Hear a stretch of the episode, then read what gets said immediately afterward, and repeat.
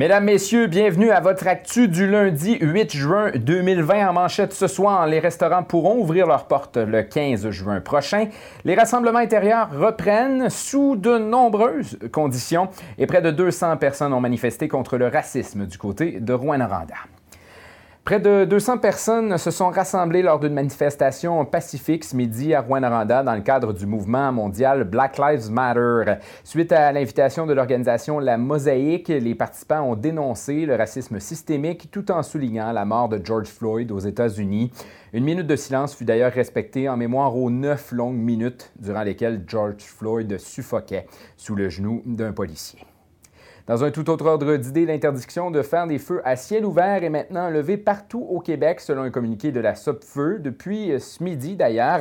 Rappelons que la mesure préventive avait été prise alors que les conditions météorologiques printanières étaient particulièrement propices à l'éclosion de feux de broussailles et de feux affectant la forêt. Elle visait aussi à limiter les risques de propagation de la COVID-19 lorsque les pompiers répondraient à des alertes. Maintenant, avec la feuillaison et l'apparition de verdure, les risques associés aux feux à ciel ouvert diminuent. La feu se réserve le droit toutefois d'interdire à nouveau les feux à ciel ouvert si les conditions météorologiques justifiaient cette mesure. On passe à notre point sur la COVID-19. Au Québec, on note 198 euh, nouveaux cas dans les 24 dernières heures pour un total de personnes infectées de 53 047 personnes. Durant cette même période, six nouveaux décès ont été enregistrés, portant le bilan à 4 984 décès, tandis que le nombre d'hospitalisations lui a augmenté de 7 pour atteindre un cumul de 979. 121 personnes se retrouvent aux soins intensifs. C'est une diminution de 7. On va en parler avec Mathieu Prou. Il y a de nouvelles mesures qui ont été annoncées aujourd'hui. Il y a également de nouvelles annonces qui ont été faites dans le point de presse de ce midi. Alors bonjour Mathieu. Bonjour François. Alors, Mathieu, euh, qu'est-ce qu'on retient de cette euh, journée d'annonce? Donc, euh, ben, tout d'abord, il y a eu bon, le, traditionnel point de presse de M. Legault et M. Arruda. Donc, questionné là-dessus, on se dit, est-ce que, justement, avec les bilans, les chiffres qui sont en constante réduction, est-ce que la première vague est derrière nous? il est encore un petit peu tôt pour l'affirmer. Du côté du, du docteur Arruda, on préfère donner encore quelques jours. On, se souvient toujours du 14 jours, justement, pour pouvoir affirmer que il n'y a pas trop d'impact avec le déconfinement. Donc, on, se garde une petite, euh, une petite gêne à ce niveau-là. Euh, puis, on a rappelé aussi qu'évidemment, dans, dans, dans, plusieurs euh, cas de virus, euh, il y en a plusieurs qui sont saisonniers, donc qui ont des forces au printemps, qui ont des forces à l'automne. Donc, l'été, il y en a moins. Donc, on ne veut pas prendre pour acquis que, que c'est ce qui, en ce qui nous concerne pour le COVID-19, mais on va pouvoir le savoir avec le temps. Et euh, mais malgré tout, on tient à déconfiner parce que euh, on veut on veut essayer de retrouver un semblant de vie normale finalement. Et euh, c'est un peu dans cette optique-là que on a relancé les restaurants et les bars, pas les bars en fait, mais les restaurants ce, ce, ce, lundi 15 jours. Oui, d'ailleurs, c'est ça. Il y a eu annonce pour les restaurants seulement. On a senti clairement dans les questions aussi, lors de la période de questions de ce point de presse-là, que le point de vue au niveau bar, on, voulait pousser de ce côté-là. Donc là, en quoi ça consiste au niveau des restaurants? Donc, en gros, ben, tous les, euh, propriétaires de restaurants euh, pourront recommencer à faire du service dans leur salle à manger en respectant euh, les principes de distanciation et d'hygiène. Il y a plusieurs mesures qui ont été mentionnées, entre autres le port du masque pour les gens en cuisine, euh, la distanciation. On n'a pas parlé de limite de clients euh, dans chaque restaurant. On va laisser ça à la discrétion de chacun des restos selon la grandeur, mais on veut évidemment respecter entre les tables la, distance. Un peu comme ce à quoi euh, on, avait été habitué un petit peu avant le, confinement général. Et on va on va permettre finalement la consommation d'alcool aussi dans les restaurants sans qu'il y ait de commande euh, de bouffe. Ça, c'est une mesure qui avait qui été prévue dans la loi 61, euh, la loi qui, fait beaucoup jaser ces, jours-ci. Donc, c'est une des mesures pour adoucir le permis d'alcool. Euh, donc, tous ceux qui ont des permis MAPAC, finalement, là, pour servir, qui, ont donc les équipements, pourront servir ou rouvrir leurs installations. évidemment, il y a des choses qui vont changer. Là, on parlait de, mesures. Bon, les buffets, par exemple, ce sera, être fait par les employés.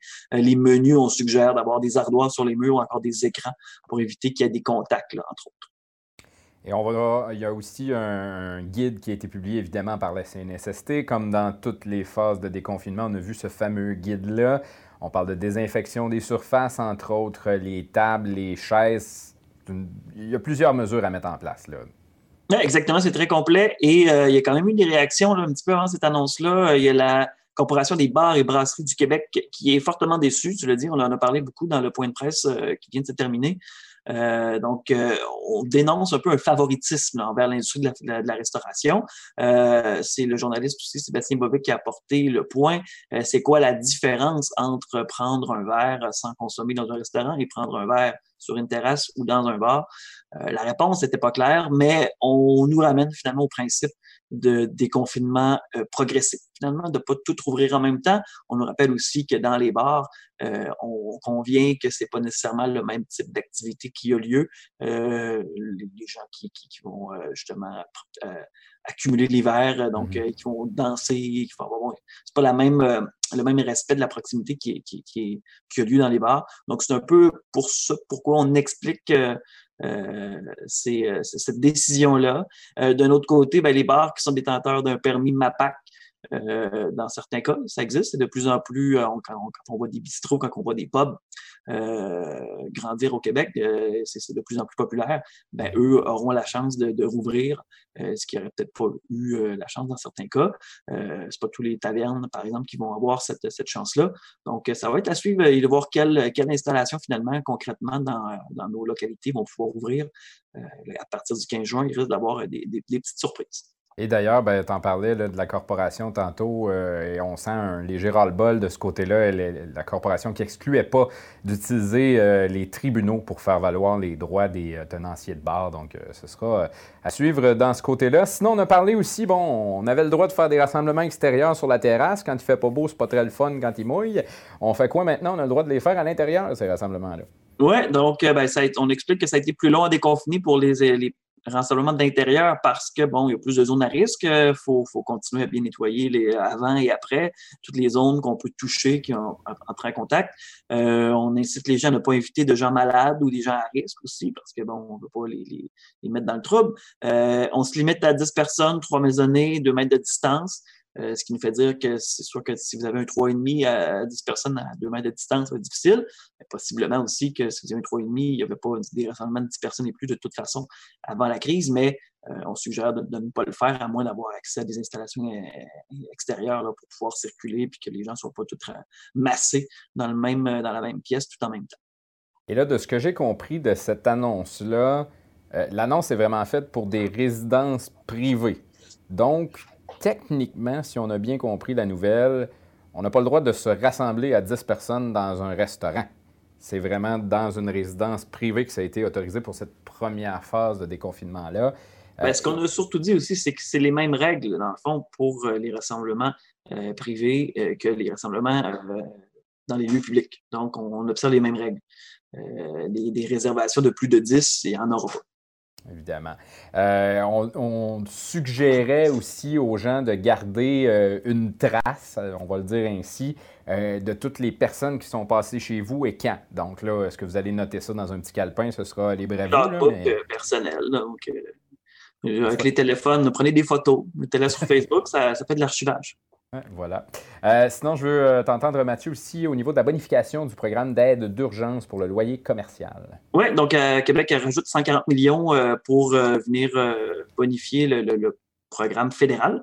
c'est un autre 140 millions qui venait du fédéral. Donc, de cette façon-là, ben, c'est les propriétaires qui recevront un montant équivalent à 12,5% du coût total pour venir réduire leurs pertes de moitié. Donc, ça, c'est pour les propriétaires d'immeubles. Autre point, Mathieu, on a senti de la grogne au niveau de la loi 61.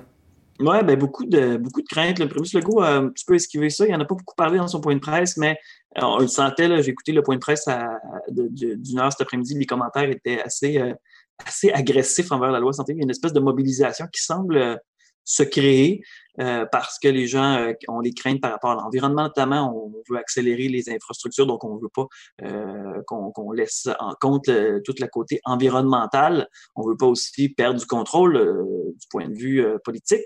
il y a l'opposition notamment qui a dit, ben oui, c'est correct d'accélérer certains projets. Par contre, il faut que le, le, l'Assemblée nationale puisse garder un levier, puisse garder son, son, son rôle de chien de garde sur ces projets-là pour pas qu'il y ait de collusion et euh, de problèmes là, au niveau éthique. Évidemment, Mathieu, on a tous vu euh, ces images de manifestations du côté de Montréal qui ont eu lieu dans les, euh, euh, les derniers jours, oui, où des milliers de personnes se sont rassemblées. C'est revenu quand même lors du point de presse de ce midi. Exactement. Donc, euh, M. Legault qui a, dit, ben moi, j'ai préféré euh, permettre cette manifestation-là parce que, bon, c'est un élément important. On dit, on s'entend que le Québec n'est pas euh, foncièrement raciste, mais euh, M. Legault reconnaît qu'il reste des gens qui, qui, qui, qui, sont racistes. Donc, il faut s'y attarder. Donc, c'est à ce niveau-là qu'on a choisi de, de, de, permettre la manifestation, puis on veut continuer le travail à ce niveau-là.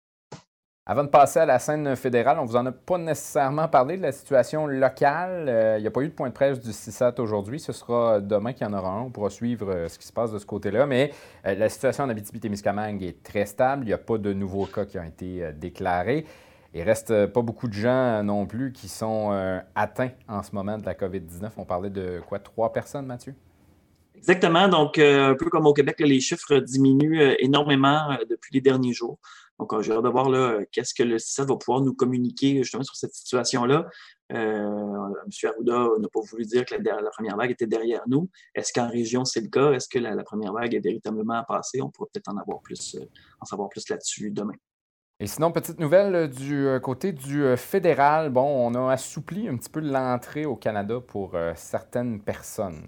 Oui, donc les ressortissants étrangers qui sont les membres de la famille immédiate des citoyens canadiens et des résidents permanents qui n'ont pas le COVID-19 ou qui ne présentent pas de symptômes, évidemment, et qui n'ont aucune raison de croire qu'ils ont le COVID-19, donc seront exemptés de l'interdiction d'entrer au Canada.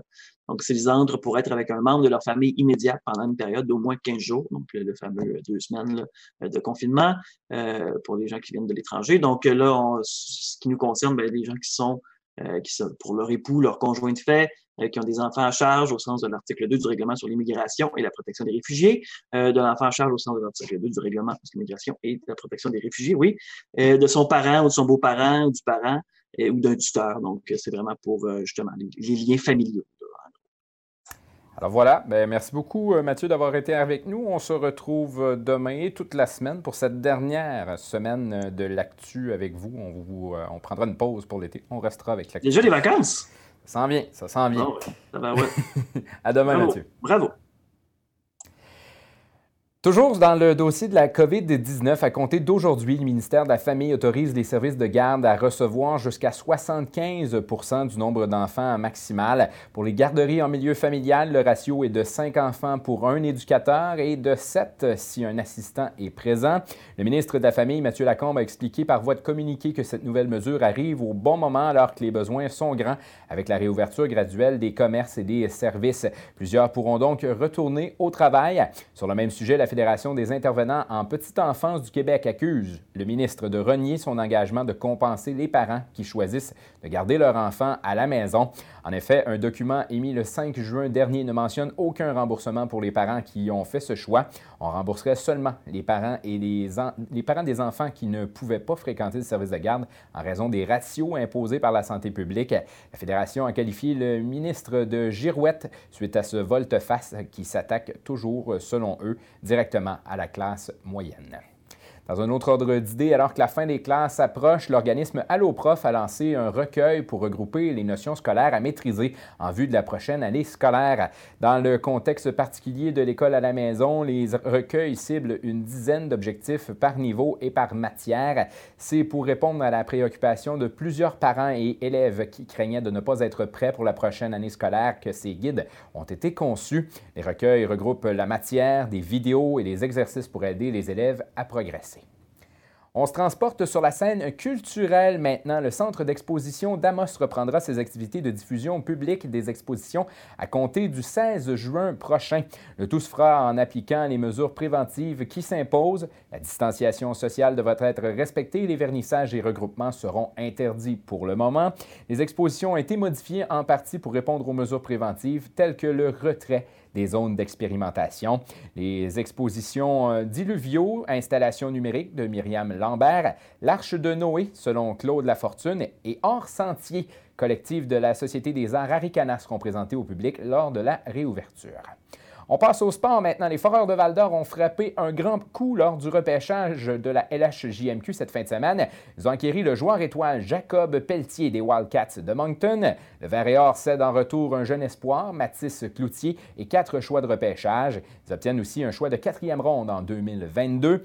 Pelletier s'ajoute à l'avenue des vétérans Justin Ducharme et Gabriel Villeneuve, une arrivée qui devrait radicalement changer le portrait de l'équipe selon les experts. Les Foreurs se sont également offert un joueur européen lors de la fin de semaine. Ils ont fait l'acquisition de Maxime Kajkovic. Alors voilà, c'était votre actu du lundi 8 juin 2020. Retrouvez vos nouvelles et encore plus au médiaté.ca. Suivez-nous sur Facebook et Instagram. Toute l'équipe vous souhaite une excellente soirée où l'on annonce généralement nuageux avec 60% de probabilité d'averse. Minimum de 9 et pour demain généralement nuageux, 60 de probabilité d'averse en après-midi, maximum 20. Alors là-dessus, je vous souhaite une excellente fin de soirée.